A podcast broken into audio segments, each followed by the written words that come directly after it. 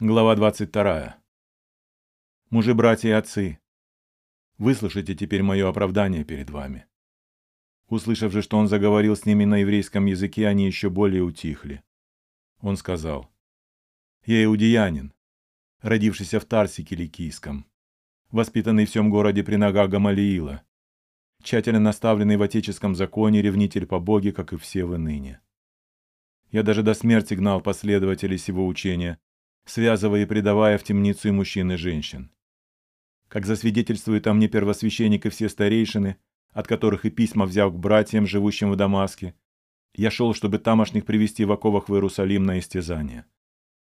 Когда же я был в пути и приближался к Дамаску, около полудня вдруг осиял меня великий свет с неба. Я упал на землю и услышал голос, говоривший мне, «Савл, Савл, что ты гонишь меня?» Я отвечал, «Кто ты, Господи?» Он сказал мне, «Я Иисус Назарей, которого ты гонишь». Бывшие же со мной свет видели и пришли в страх, но голоса говорившего мне не слыхали. Тогда я сказал, «Господи, что мне делать?» Господь же сказал мне, «Встань и иди в Дамаск, и там тебе сказано будет все, что назначено тебе делать». А как я от славы света того лишился зрения, то бывшие со мною за руку привели меня в Дамаск. Некто Анания, муж благочестивый по закону, одобряемый всеми иудеями, живущими в Дамаске, пришел ко мне и, подойдя, сказал мне, «Брат Савл, прозри». Я тотчас увидел его. Он же сказал мне, «Бог отцов наших предизбрал тебя, чтобы ты познал волю его, увидел праведника и услышав глаз из уст его. Потому что ты будешь ему свидетелен пред всеми людьми о том, что ты видел и слышал. Итак, что ты медлишь? Встань, крестись, омой грехи твои, призвав имя Господа Иисуса.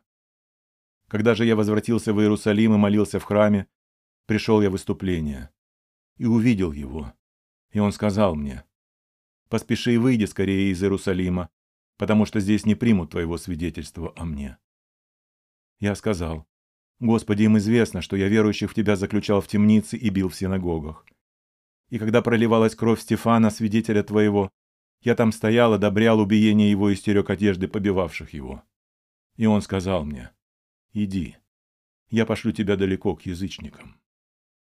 До этого слова слушали его, а за сим подняли крик, говоря, «Истреби от земли такого, ибо ему не должно жить».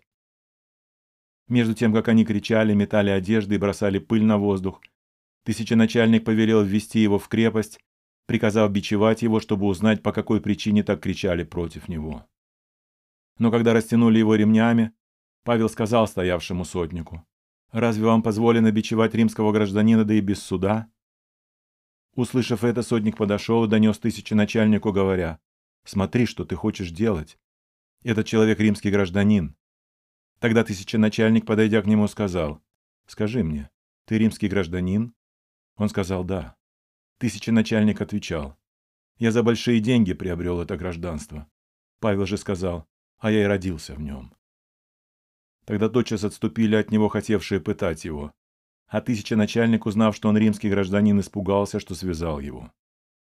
На другой день, желая достоверно узнать, в чем обвиняют его иудеи, освободил его от оков и повелел собраться первосвященникам и всему Синедриону, и, выведя Павла, поставил его перед ними.